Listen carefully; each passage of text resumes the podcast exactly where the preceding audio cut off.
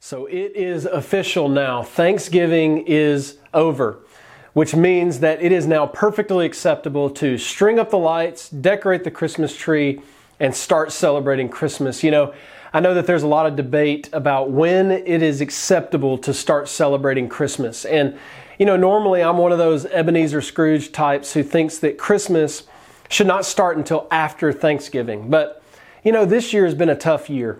And my family, we needed some joy this year. And so we broke with tradition and we put up our tree like three weeks ago. And I am already deep into the Christmas spirit. My Bing Crosby playlist has been on repeat.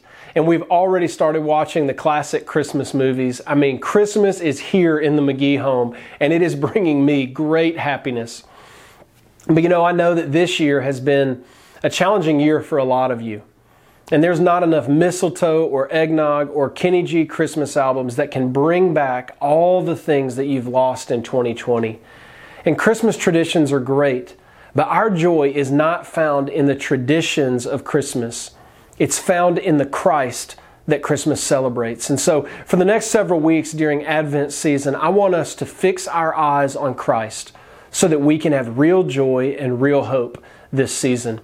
And you know, we've been studying the attributes of God, and now during Advent, we're going to turn our attention to the attributes or names given to Jesus, the Christmas child. And the prophet Isaiah writes in Isaiah chapter 9, he says, For unto us a child is born, and unto us a son is given, and the government shall be upon his shoulder, and his name shall be called Wonderful Counselor, Mighty God, Everlasting Father and Prince of Peace. And this week, I want us to look at the first name given here for Jesus, and it's Wonderful Counselor. And now, this well known passage, it was written actually 700 years before the birth of Jesus. Isaiah spoke these words to the people of Israel at a time of national trauma, disaster, and despair. Israel was facing foreign invasion, so the people they were afraid, their futures were uncertain. The Assyrians were threatening to invade them and carry them off into exile. And yet, Isaiah chapter 9 turns the people's attention from the present to the future, from their fear of what the Assyrians might do to them to what God is going to do to put the world to rights and redeem his people. And you'll notice that the chapter is actually written in the form of a poem or a song. It's a celebration of hope. And you'll also note that it's written in the past tense as though these things have already happened because from both Isaiah and God's perspective, they have happened. It's as good as done. That is the confidence that Isaiah has and that he wants the people of Israel to have in response to his prophetic word.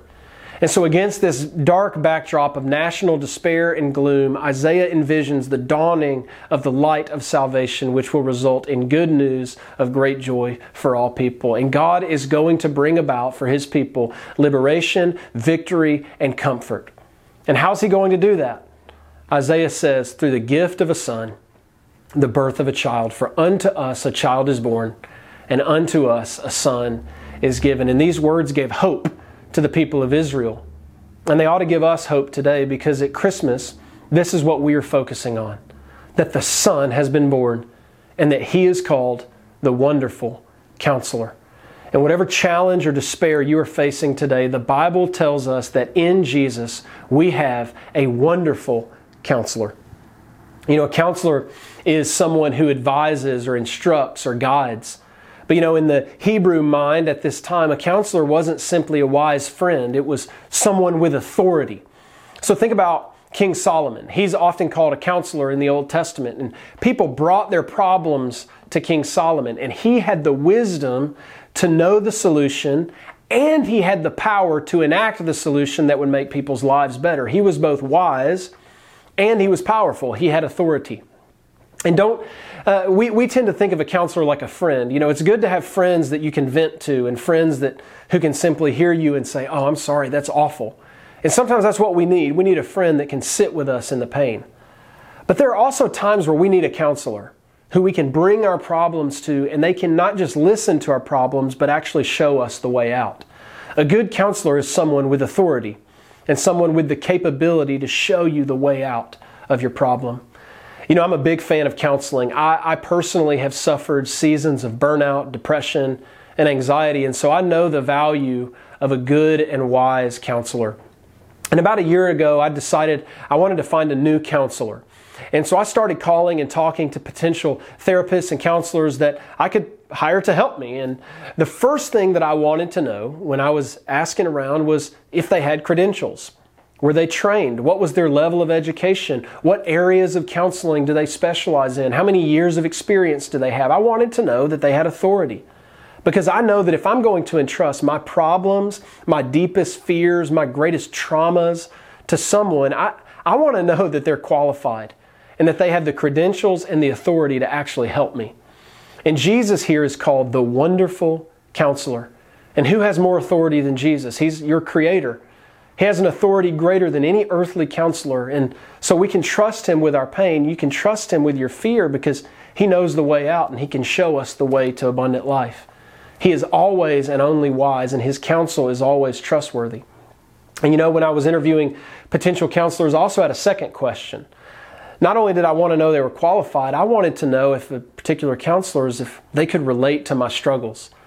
Listen, I know that there are many well trained counselors that can do a really great job of empathizing and helping people, even if they haven't experienced the same tr- struggles as their clients. But for me, I needed the comfort of knowing that my counselor knows my struggles. And the two kind of struggles that I, you know, wrestle with in my life are challenges that are unique to being Uh, a pastor and challenges that are unique to being a parent of a special needs child. And so, after a ton of research, I found a former pastor educated in therapy who has a special needs adult child. And because of those things, I trust him because he's wise and qualified, but also because he knows the struggles that I face. And many of you, you, you know the value of having someone near you who's been through the same pain that you have. I imagine if you've lost a parent, a hug from a friend who's also lost a parent has greater warmth because they know the pain you feel. I imagine if you've gone through the pain of miscarriage, the words, you're going to make it through this, are much sweeter and more comforting when they come from the lips of a friend who's been there before.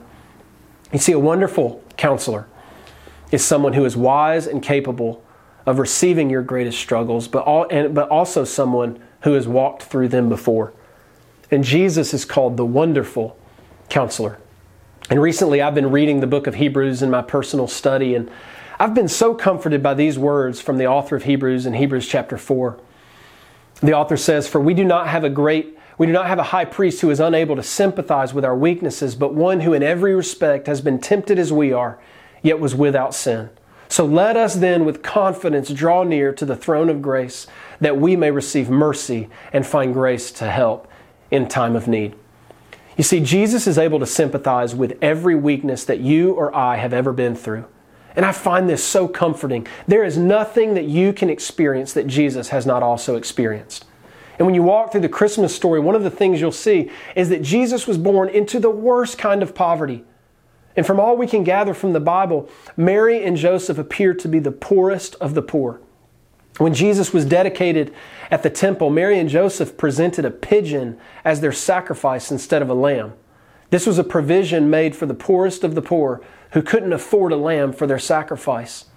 And this is the situation that Mary and Joseph were in. Jesus knew poverty. And so, are you unemployed or furloughed right now? Are you concerned about your finances this year? Jesus knows. You know, we have a tendency also to sentimentalize the nativity scene. My kids have toys of the camels and the cows and the shepherds and the baby Jesus, and they're cute and it's fun to play with them, but we cannot lose sight of the fact that Jesus was born in a stable. His mother gave birth outside in the cold, surrounded by smelly animals. No one would accommodate this pregnant, woman with her child when they needed help. And so, if you've ever felt isolated or outcast or unwanted or pushed the margins, Jesus knows how you feel. And it's not just the Christmas story, but all of Jesus' life shows us that he knows the struggles of being human in this broken world. He was born in a manger and he died on a cross. At his birth, the innkeeper said, There's no room for you. And at his de- death, the crowd cried out, Crucify him. At his birth, he was wrapped in rags, and at his death, he was stripped naked in shame. Have you ever been hurt? Have you ever been lonely? Jesus knows what it means to feel those things. Have you ever felt misunderstood? Have you ever experienced the pain of loss? Have you ever felt unattractive or unwanted? Jesus knows those feelings. The Creator became a child. He humbled himself. God, with all authority and power, surrendered his power so that he could enter our world and experience our pain. And this means that he is both qualified and powerful enough, enough to help us in our pain, and he is sympathetic and gracious enough to understand our pain. He shall be called Wonderful Counselor. But you know, a, a good counselor doesn't simply sympathize with our suffering. A good counselor shows us the way out. God came into the world at Christmas, was born of a woman, and he suffered every human trial and every tribulation. Why? He was bearing the rejection and the poverty that we deserved so that when we come to Him, we can do so with confidence, knowing that He won't judge us because all the judgment for our sins was laid upon Him. Isaiah said, Surely He has borne our griefs and our sorrows, yet we esteemed Him smitten by God and afflicted, but He was wounded for our transgressions. So when we come to Him, we don't get poverty and get the poverty and judgment we deserve because those things were poured out on Jesus. And this is the counsel that Jesus provides. He shows us how we can find ultimate relief from our pain and everlasting joy. John 3:16 says that for God so loved the world that he gave his only son. For unto us a son is given. And whoever believes in him should not perish but have eternal life. For God did not send his son into the world to condemn the world, but in order that the world might be saved through him. And this is the greatest counsel that our Jesus offers us that if we will believe in Him, we will experience forgiveness, we will not suffer forever, and we will be given eternal life with Him.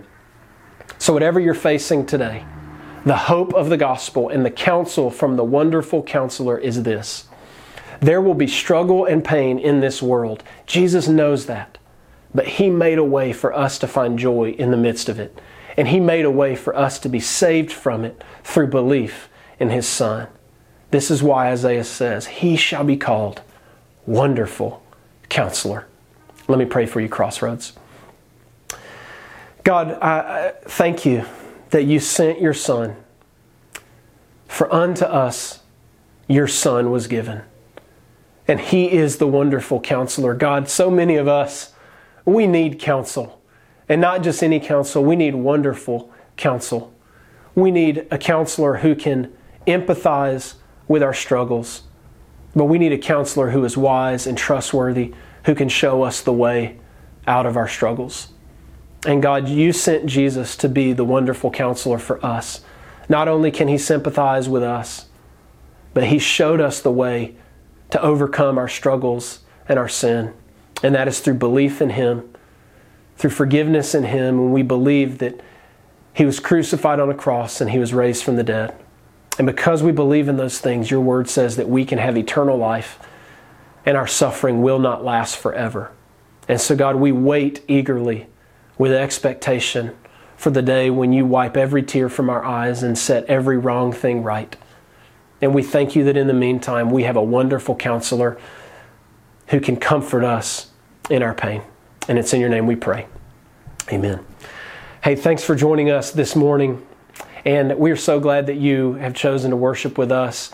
But it, we're going to play one more song this, this morning. And while this song is playing, there's a little button down in the bottom right hand corner of your screen that says live prayer or live chat.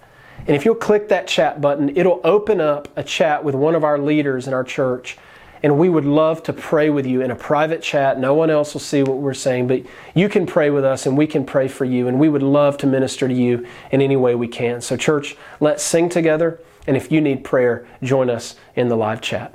Thanks, Crossroads.